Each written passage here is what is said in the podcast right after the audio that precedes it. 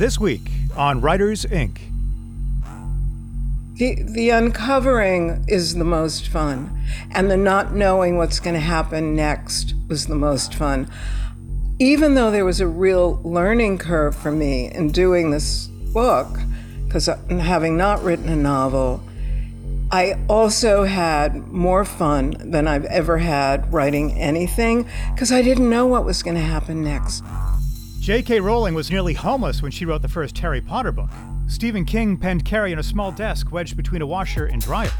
James Patterson worked in advertising and famously crafted the Toys R Us theme song long before becoming an author.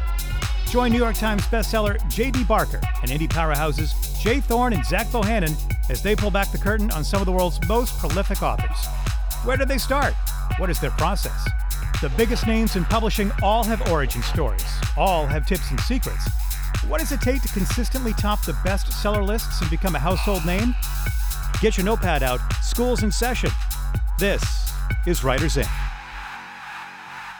Zach, are you uh, broadcasting from IKEA today?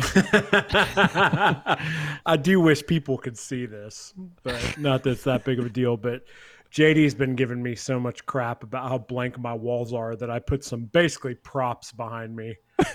essentially, I moved a plant from downstairs up behind me and have like a little TV table with a picture of my daughter and a little succulent on it that's usually on my desk.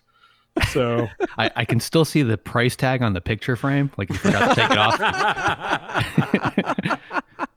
at least, at least it's your daughter, and you didn't leave the picture that came with the frame in there. the stock I photo love in when there. people do that. Like that is the fun. That's like I, I went to someone's house recently, and they still. I was like, oh, so who is this? They're like, I don't know. It's just the person who's on the. I was like, you know, you're supposed to take that out and put your own picture in, right? Like I always think that's funny when people do that stuff. But no, that's definitely my daughter. So Is that a real plant?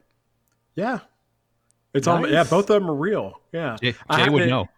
Was that? Jay would know. Yeah, I know. Yeah, I don't know. I know this one's a succulent. I don't know what this one is, but you know, um, but yeah. So they're real. I had to, you know, I had to up my plant game since you have such a good one going on. It, it, is too bad nobody can see this because you know like we were just talking before we started recording like at the start of covid nobody had a backdrop. And like you saw all these talking heads on zoom you know on the news channels and stuff and they all had these blank walls behind them. And now it looks like these perfectly designed sets for everybody. Zach's room he basically has the, the set up to about four feet or so like the, the, the bottom the bottom half is like spot on it's, it's perfect but then there's like nothing going on on, on the top so very similar to, to zach's hair situation i guess Dude, you're on fire today. got- you got that What- great what'd beard you and then- eat for breakfast? Holy Oh, I- Been well, saving it up. we, we've got COVID over here again. I guess that's that's probably it. The the medication is kicking in. Uh, yeah, Oh. the third time. Like I didn't even think this was possible. I'm actually fine, but my, my sister came to visit, um, and she was here last week with my niece, and they were like sitting next to somebody on the plane who was coughing. So we figured that's probably where this this all started. Um, but my niece got um, like just kind of down and like felt sick, like about two three days in. Um, and she tested positive when she got home. So she was like, she sniffly. She didn't have a fever or anything, had a, a nasty headache. Um, then my sister tested positive. Then my daughter tested positive. My wife t- tested positive. So I've got my door locked on my office, and I'm just going to kind of go in and out through the window for like the next week and a half because I haven't tested positive yet for whatever this one is, and I don't really want to get it. Um, but like this is literally for my wife. It's the third time. Like we got it when COVID first started. Um, we got it again back in March. My daughter brought it home from the daycare at my wife's gym, um, and this is the third one. And we're vaccinated, you know. So, uh, yeah. It's bizarre, man. I uh, the running joke from NFT NYC was that everyone was airdropped a COVID NFT because so many people got COVID from from the gathering. And I came home, and I, you might still hear it my voice. I'm still a little froggy, but I had like a congestion and a headache, and I was a little bit feverish. I tested negative on the on the the instant test, and I went and got a PCR test done and tested negative on that. So. Who knows, man? It just seems like so random anymore. Well, the, the testing seems to be like hit or miss too, because my sister runs a hospital down in Florida, so she's got access to you know whatever they're giving everybody when you go in someplace. Um, she tested herself three times, and the first two times she came back as negative, and the third time she came back as positive. Um, and and that was only she said she tested again the next day, and it came back as negative. So she had two positive results in between there. So like she knew she had it, um, you know, but it, like it, there was like maybe a 12 hour window where she tested positive out of the you know four or five days she actually felt bad Um, so yeah, it's it's all it's all wonky. I, I've I've given up trying to figure it out. It's not going to kill me anymore, so I don't really care. Yeah, it just seems like most of the media and stuff are just treating like they're pretty much ignoring it at this point. I mean, remember when COVID first came, there was like contact tracing, and you had to like call the people that you were near for the past five days. It's like now it's like, oh, whatever, you're sick, it's fine. yeah, well, no, just, nobody nobody gave the message to my phone. I don't know if you guys have gotten these messages yet, but apparently your phone uses Bluetooth to figure out if you're near somebody else that has COVID. Like, have, have you seen any of these? Like, I, have got. Oh, that's not too creepy at all. No, like it, it happened to me at ThrillerFest for the first time. I basically got a little alert saying you've been in close contact with somebody who's tested positive for COVID. I'm like, how the f does my phone even know who I'm talking to? um, yeah, I've, I've, given up trying to figure that one out too. I figure that as long as you hold a phone in your hand or have an Apple Watch on, they know what you're doing and when you're doing it and who you're doing it with. So they ain't gonna do that down here in Tennessee. COVID ain't real. oh, I feel man. like we need that that uh, that Robin Williams meme from Jumanji. What year is it? You know, like like we're talking 2020. So yeah. I have a bunch of tests if you need them. Because I moved, I was able to get a bunch from the government. They sent me 16 tests. I'm, I'm dead serious. I was, so I, I get, I've given some away. I'm like, you can decorate your room with them. That's what I have up on the walls next week. All all these, uh, and I, it'll say, "Thanks, Joe Biden." yeah, our tax dollars at work. Give them out at Halloween. You know, you could throw them in some of those. That's a great idea. Why actually. not? Oh man, Speak, speaking of Tennessee, here's the awkward transition. So I remember last week I mentioned the the sixty thousand dollar Amazon order that my oh, wife yeah. placed. So we've got ten thousand dollars worth of stuff that's missing. So oh yeah, because they, they shipped a lot of this stuff using you know some of it was a picture frame. No, no picture frame. They used um, UPS, they used FedEx, they used U.S. Uh, Postal Service. Um, about ten thousand dollars worth of stuff is coded as being delivered, but not actually received. Um, and it looks oh. like it ah. came into USPS. Um, they received you know a ton of stuff, a bunch of big boxes. Nobody bothered to like look at it or lift it or anything like that. They basically just let it sit at the post office and and didn't notify anybody it was there. And then they returned it like three four days later. Um, because I, but like they somehow those things got coded as delivered. So my wife is on the phone, you know, screaming at everybody, trying to prove that you know something didn't get delivered. And and you know, like to put this in perspective, like she ordered, I think she said eight mattresses, and like six of them or something showed up. Um, you know, so that the Amazon driver, the delivery person, has pictures of delivering mattresses. So there's no way to prove you know which two didn't show. Um, so yeah, that's a freaking nightmare. Um, we were supposed to have bath fitters in there this week to, to redo the five bathrooms, and they they didn't show. Apparently, somebody there got COVID too, so now they're trying to back catalog us or put us put us in um like I think they said two or three weeks out, which isn't going to work because the property is supposed to go live next week. So yeah, my, my wife is sick with COVID and dealing with all this, so we're, we're, we're having having some fun over here. Wow, that's exciting stuff, man. Yeah. Nobody else cares other than me. I'm me. Just waiting on my mattress to show up. I'm on my you you want to know something really bachelor? I'm on my second air mattress, and that one by the time I wake up in the morning, like is almost completely deflated. so I think it's time for me to actually get a bed. Or, or a treadmill or something something oh, it's like an was, alarm that was, clock that was low I, I just got that jesus sorry man uh, I was thinking, like, man, when you feel your ass hit the floor, you know it's time to get up. It's like, all right, yeah, it doesn't make me want to lay time there to get up. long in the morning. I can tell you that much. So. Oh well, I better throw a little bit of publishing thing in here, otherwise we're, yeah, we're going to be do. so far off the rails. Uh, I'm going to be on a treadmill desk next week. I just I just want to mention that uh, the Carbon Almanac, Almanac is publishing July 12th, and uh, in conjunction with that, we're going for a world, uh, a Guinness World Record on July 16th, which is a simultaneous book signing. So um, I'll, I'll, have a link in the show notes. If you're going to be anywhere near Cleveland Heights and you want to come to Mac's Backs, I'm going to be doing a live signing there on July 16th, and you can become part of the world record signing. So uh, looking forward to that. Is, is there anybody who isn't going to be near Cleveland Heights? Like. Top top vacation destination in the in the world. Cleveland it is uh, pretty popular in in the month of, of July. Yeah, I, I wish that Seth would have scheduled this during this podcast, so that you were just sitting there the whole time, just like signing books during the podcast to everyone who came to your apartment. Oh. All right. Anything anything else? Any other nonsense we want to throw in here? Are we good to move forward? Uh, I'm just gonna throw one other thing out there. So I started writing this book based on the outline that I wrote. I'm on chapter four, and chapter four is not on the outline. so, oh, that's, that, that sounds all right. yeah, I, I think it. I, I don't think it's a sign of things to come. I mean, it, it basically it was more of a pacing thing. You know, I had to introduce some some characters that come later in the book, and I you know in the outline they don't show up until like chapter thirty or chapter forty, and I just figured I you know kind of see them in there a little bit, a little bit sooner. And I, I needed something like while I was writing, like it felt like something was missing from a pacing standpoint. So I'm trying not to ignore those kind of feelings as I'm going because I've, you know, my instincts on that kind of thing are usually pretty good. Um, so we'll see. It might, it might be one of the chapters that gets yanked later on, but I've diverged from the outline slightly, just enough to, to throw in a, a chapter. That doesn't surprise All right. me. I mean, that no, happens when you have an outline. Just it happened a little earlier for you. So yeah. Yeah. All right. Well, let's take care of some business and we'll get to our guest for the week. Uh, want to give a shout out to our wonderful friends over there at Kobo Writing Life. You know, if you're taking your book wide, you've got to publish through Kobo. You keep all your rights, you get international uh, opportunities to sell, monthly promotions, and all of that without being exclusive to any retailer.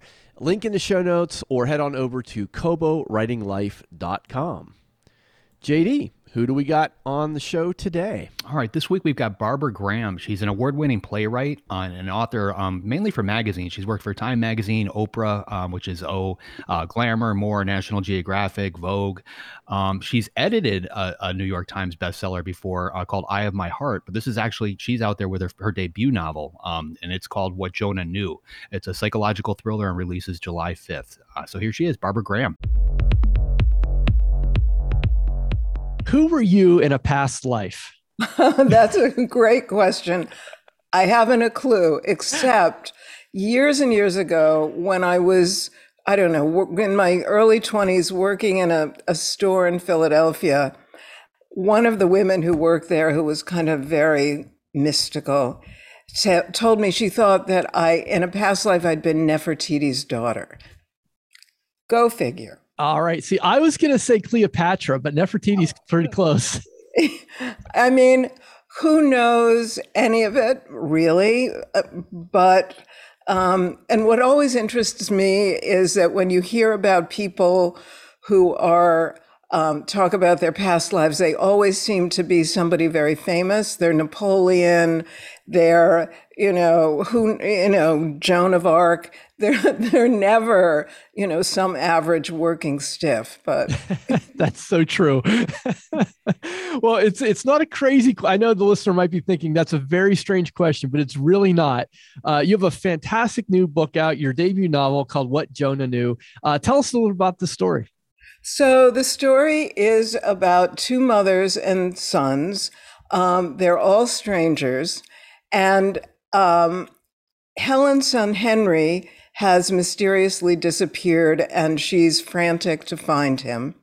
Lucy's four year old son, Jonah, starts making weird comments about having another mom. He shows signs of PTSD and his mother is at a loss and desperate to try to figure out what's going on with her kid who has the most perfect family situation. And there's no cause that she can tell for his distress. Eventually, they take a place in upstate New York near where Helen lives, and their paths over cross, they overlap. And then, you know, all hell breaks loose, and um, Jonah knows things about Henry's disappearance that are really uncanny. And so the two mothers really set out to try to find the answers to this, and, and their quest becomes um, pretty profound and at some point pretty perilous. We certainly aren't going to spoil anything. No, I'm uh, trying not to give anything away. right, right. Am I right in uh, in saying that you you had this idea in New York? It I did. Yes, I did. It was sort of a confluence of really interesting things. I had been, I, I was working then as a journalist. I'd also been a playwright, which had been my only dip into fiction before. But so I was working as a journalist. I got an assignment to do a magazine article on past life regression therapy. And as part of it, I had a session with a past life uh, regression psychologist, literally expecting nothing to happen, telling the guy, look, I am absolutely, you will be your biggest failure for hypnosis. I am not suggestible. P.S.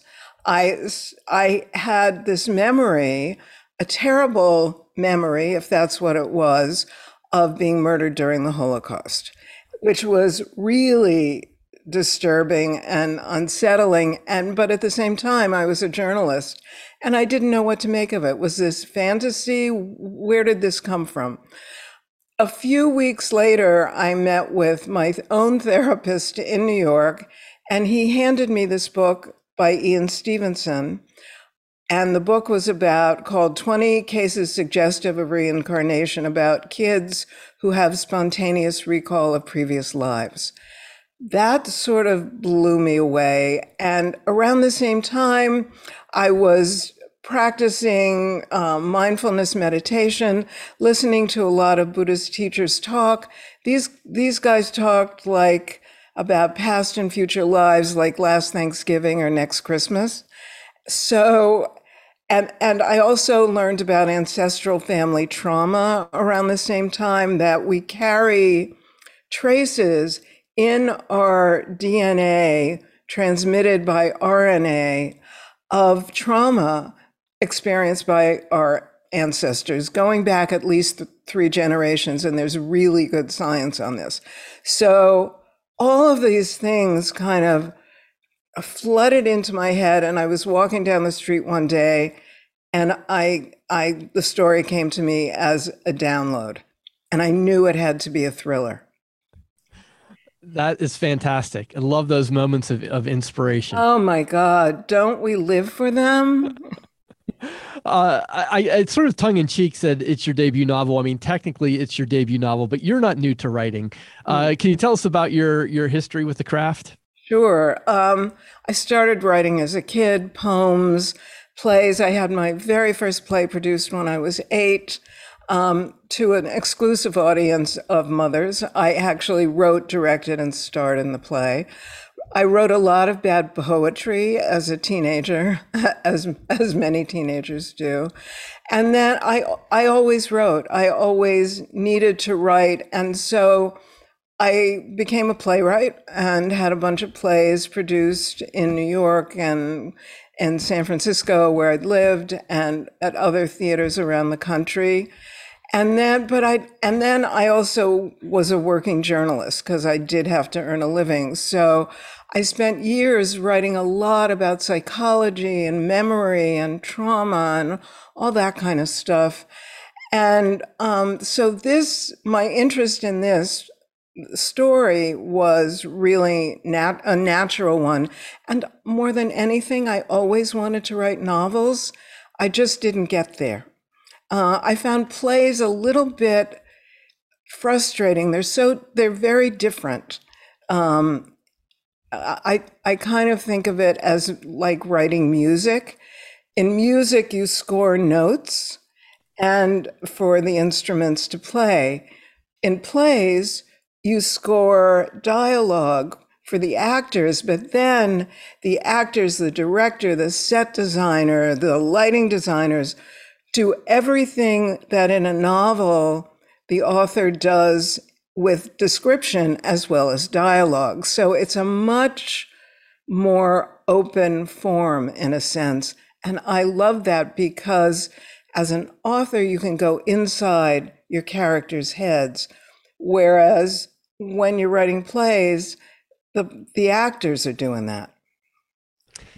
That is a brilliant analogy. I've never heard it put that way before. I mean, I'm thinking right now as you were talking about the difference between scoring music and performing it and completely different things.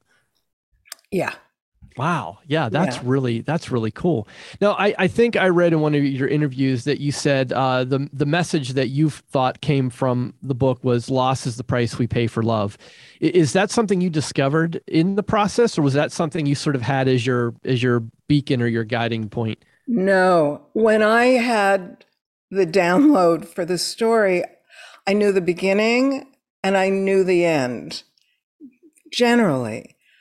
I had no idea how I was going to get there. I had no idea that I was going to pull in really uh, the teachings from the Buddhist meditation that I'd been studying. And the, the loss piece really is um, a reflection of impermanence, which is one of the core teachings in the Buddhist traditions and really in most spiritual, you know, mystical traditions. So I didn't know, but it just kept going deeper and deeper. And I, I didn't know that, I didn't know that the character who said that was going to be in the book.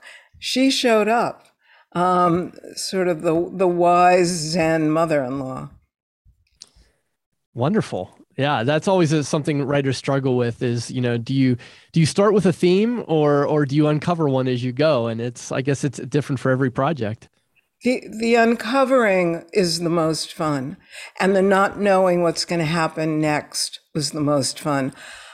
Even though there was a real learning curve for me in doing this book, because having not written a novel, I also had more fun than I've ever had writing anything because I didn't know what was going to happen next.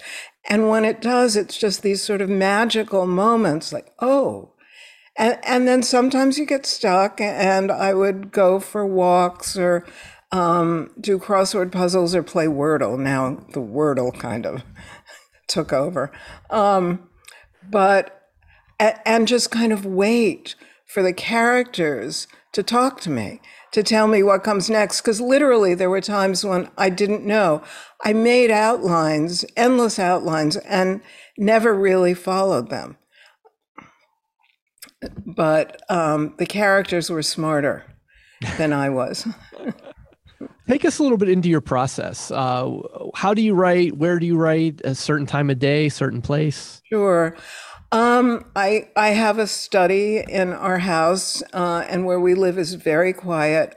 I need quiet when I'm writing. Um, I like to start early in the morning because I'm more awake at that point and have more energy. But I also, with with the fiction, you just I found I needed to just create an enormous amount of space around the writing, not just when I was writing. I would go for walks. I would have snacks. I I would have to get up and get away from it so that the and that's how the next thing generally came. So, but it, it was almost like having a cushion of time in which to sort of ramble with it, be at my laptop for a, a period of time, then take a break, but all within sort of this cushion, trying my best and not to do email or social media or any of that stuff early in the day, but but really allowing myself at least until around one to just live inside the book, being inside the story. Mm. Any any particular constraints that you put on yourself, such as time or word count or page count? Um, no, not really. I I mean, not really. Uh, yeah. Um, it was all. It always felt good when I had, you know, a chunk that day a couple of pages is great, more is great. Less is also good too, because there are moments when you're really just trying to find your way to the next place. And so some days that might be a couple paragraphs that you then throw out the next day. I I, uh, I know uh, somewhat uh, of the world of journalism, and that those there are very hard and fast deadlines as opposed to a novel, which is very much open ended. And you have a memoir, which to me kind of feels like it's kind of in the middle. Can you talk about Camp Paradox? Sure. Um, that was, as with What Jonah Knew, Camp Paradox was something I absolutely had to write. Um, it was the story of my being sexually abused by my camp counselor when I was 14, my camp counselor was twice my age.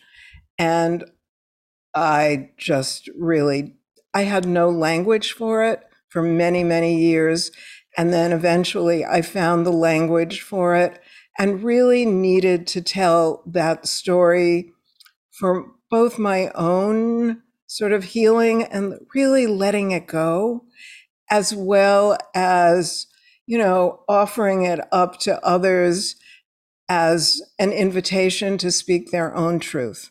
I think telling the truth is a driver for me in in memoir, but but also in writing fiction. Mm.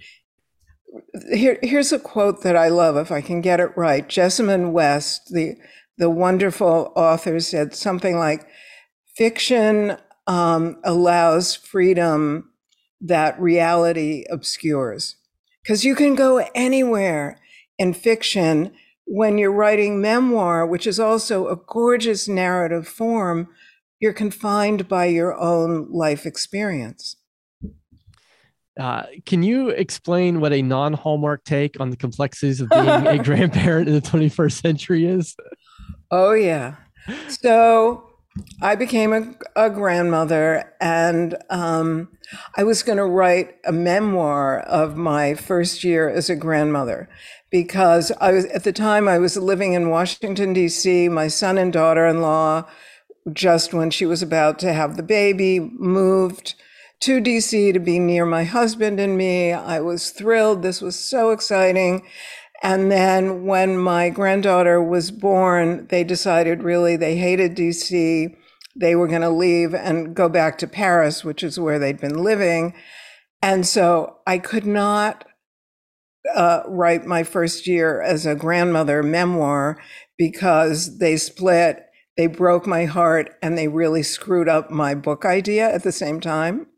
So what I did was I wrote a, uh, um, a couple of pieces in there in the introduction, but I also invited other really well known, smart authors who were grandmothers to tell their to tell their stories. And the story of, about grandparenting are really complicated. It's not like a hallmark card. You are at the mercy of your adult children and if you you know to make a misstep they can prevent you from seeing the kids. It's very different when you're the mother of the son versus the mother mm. of the the daughter. Um, daughters tend to rely more on their own mothers. You're even more of a fifth wheel when you're mother, the mother of the new father. So it's really complicated, and there are some terrible stories of grandparents being prevented from seeing their grandkids, and there are beautiful stories. So I felt like no one is telling the real story. Mine was really one of heartbreak and having to come to terms with that when my son and daughter in law took off for Europe. And I felt like this baby was, you know, taken away from me, uh, abducted. And, uh, and I didn't have a vote. Mm. Wow. That's powerful stuff. Are they still there? Um, I'm not even going there. My son now, my son now lives in Italy. Yeah. Okay. And okay. my daughter-in-law is back in the U.S. Okay. And uh, complicated story. Yeah. So it, it continues to not be like Hallmark or a Lifetime movie. Yeah, uh, most of us probably don't have that experience, right? Yeah, yeah. uh, one of the things that struck me in in the novel was the the degree and depth of characterization um, that was in it. The, for me, the characters really, I, I could. I, I felt them. Uh, did you have a, a, a, specific approach to character building or design, or is this, you know, what was, what, how do you do that? Oh, that you know, that's one of the magical, mystical processes in writing. I mean, and why I loved writing the novel so much was that being able to really go inside the heads of all of these characters and their experiences and their conflicts and their take on the evolving situation. You know, it happened in the writing and then it deepened in the revisions. And honestly, I now have the finished book, but I I could keep going, um, but really, it, I, I think for me the process happened in the writing. I got to know them better. In the earlier drafts, they were much less complex, and then as I went through it, it just they they deepened and they knew more about themselves and I knew more about themselves as a result. Ah, wonderful, wonderful. You mentioned earlier that the the story you just kind of downloaded. It was instantly kind of there, the beginning and the end, at least. Uh, that's a long way away from a debut first novel in traditional publishing. So, can, can you talk a little bit about how you ended up uh, getting an agent and and getting you know selling the manuscript and and that sort of part of it? Sure. You know, I had this idea many many years ago, but life intervened, other projects intervened. I took some stabs at starting it, putting put it away, but it really possessed me. Um, this story just possessed me, and I, I just have to tell you this one thing. The whole time I was working on it, I had an old New Yorker cartoon on, on my desk, and it's it's a cartoon of a guy sitting there looking very glum in his underwear. He's the patient, and the doctor's looking very serious and stern. And the line is, "I'm afraid that novel in you is going to have to come out." I love it.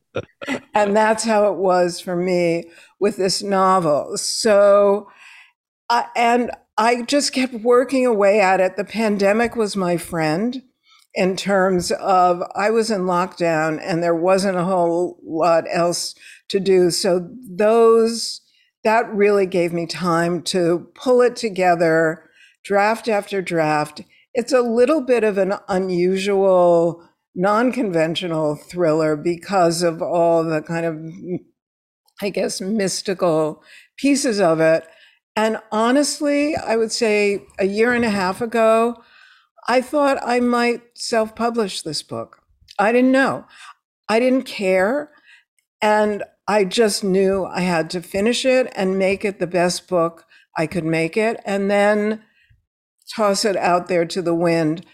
And I sent it to an agent who immediately fell in love with it. Very lucky.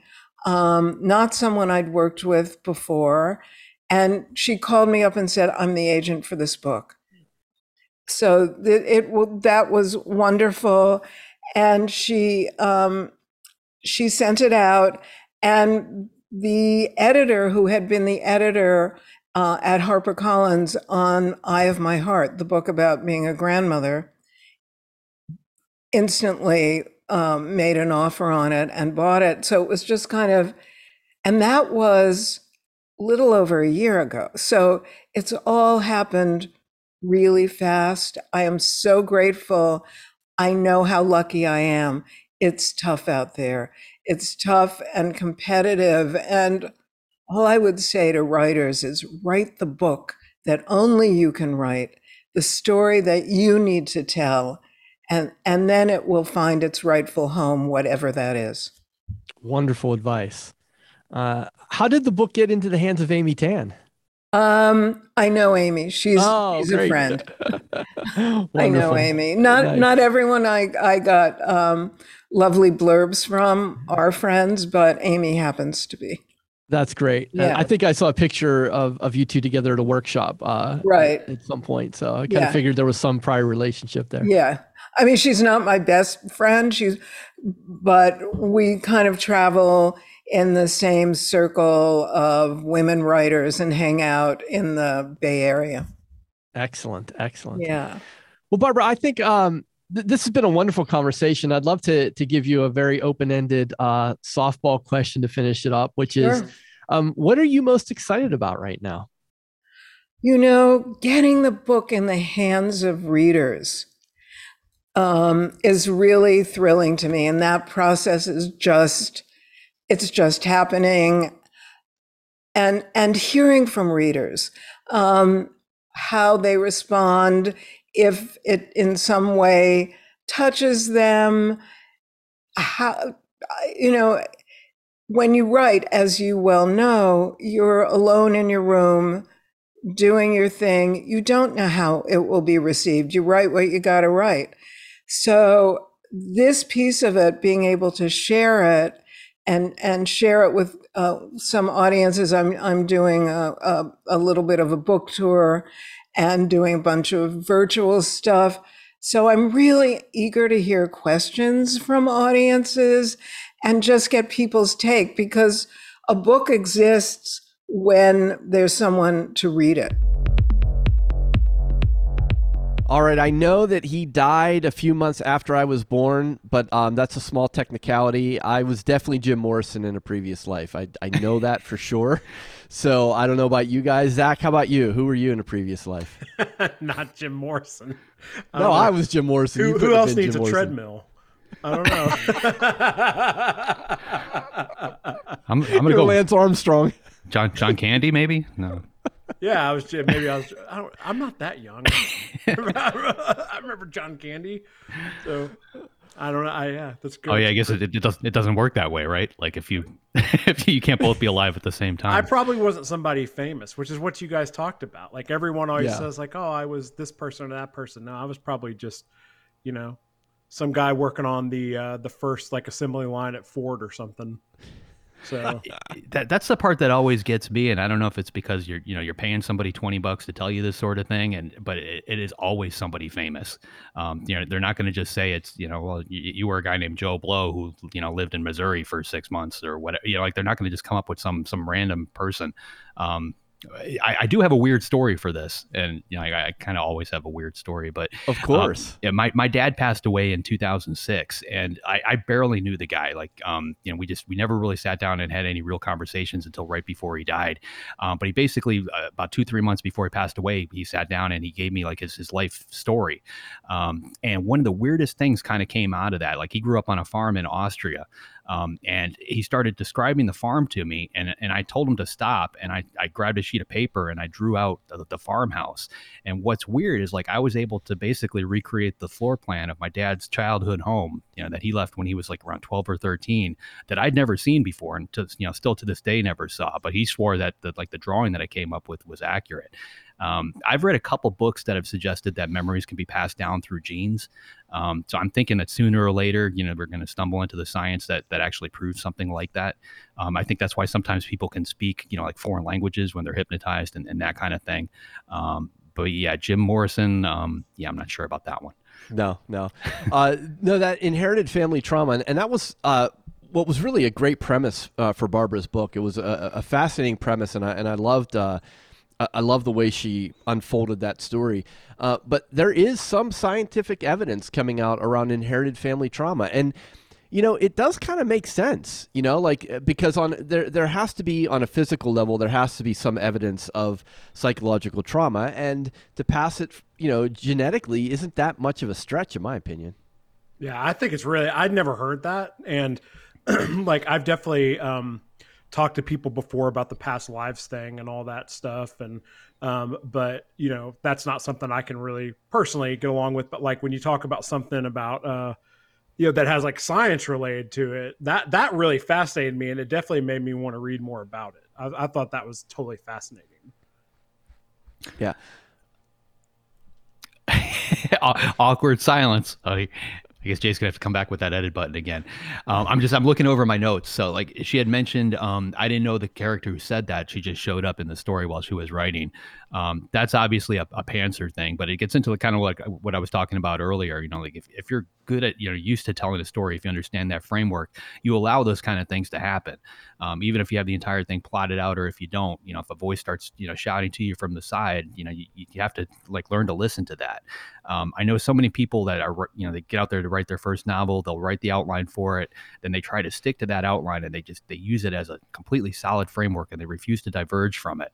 Um, and unfortunately, think some of the best writing comes from those divergences when you when you are willing to go off it and trust your subconscious a little bit.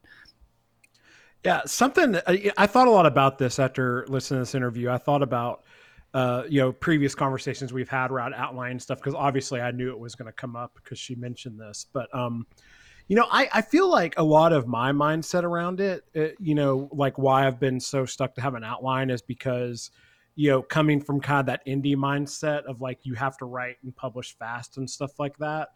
And I just, it, to me, like writing an outline just makes that process go faster. But there are certain books I have in my head right now. Like I can think of one in particular that I really want to write that I absolutely would not want to outline.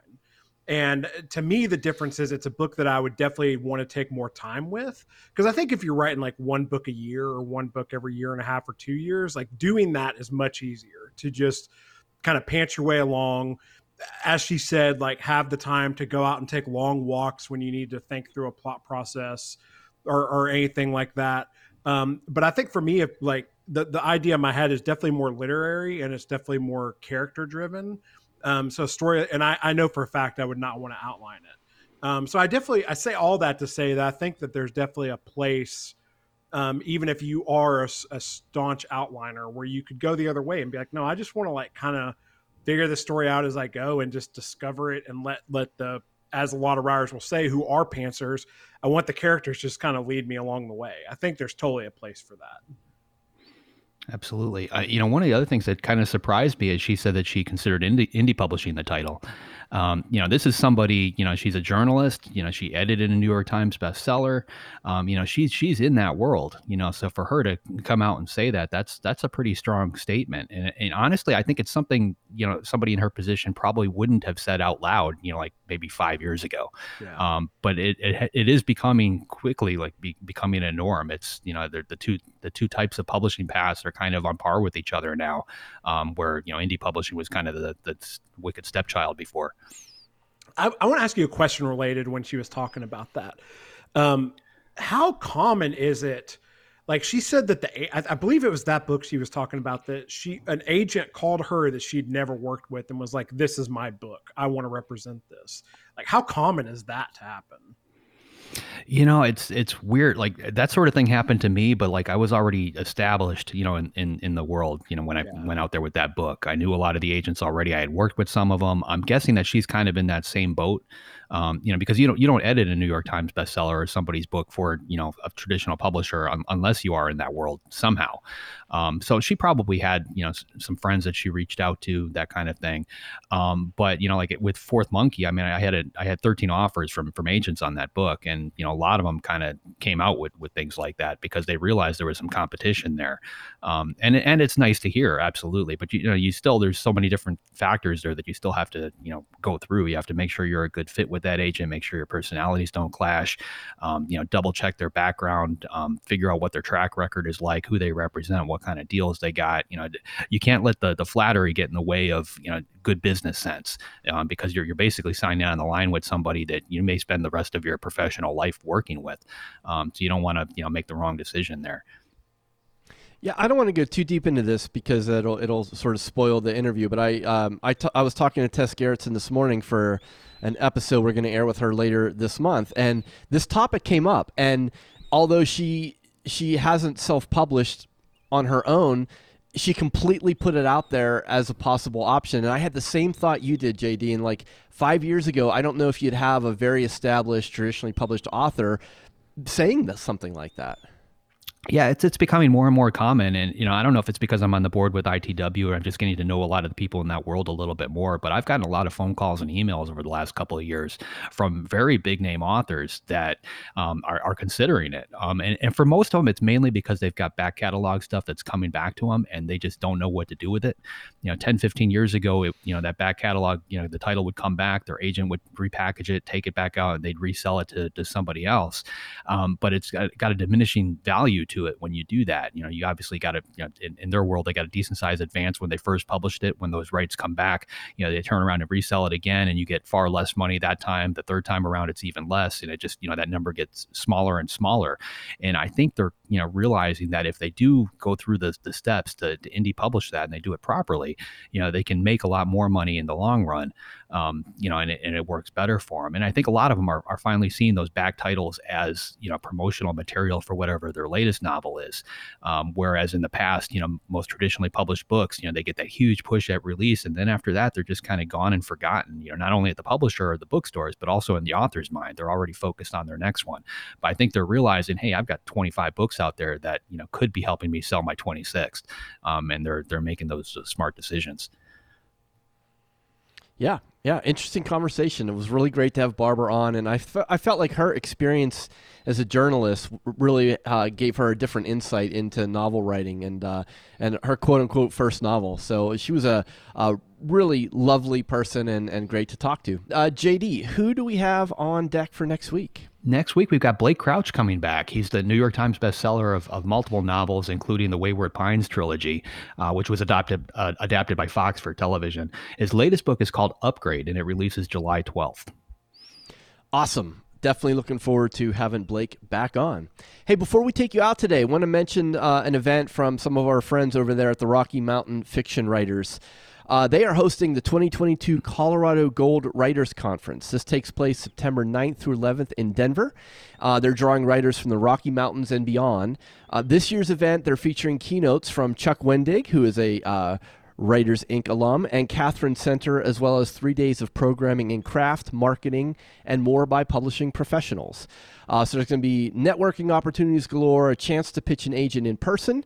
Uh, that's happening this September and they're they're saying, hey, it's a good time to lift up and lift off your writing career. So if you're interested, there'll be a link in the show notes, or you can go, to, uh, you can register today or get more info at rmfw.org/conference-2022. That's it for this week. If you'd like to be notified as soon as new episodes publish, make sure you go to writersinkpodcast.com and sign up now. We'll see you next episode and have a great week of writing. Thanks for listening to this episode of Writers Ink Access the show notes and leave a comment at writersinkpodcast.com.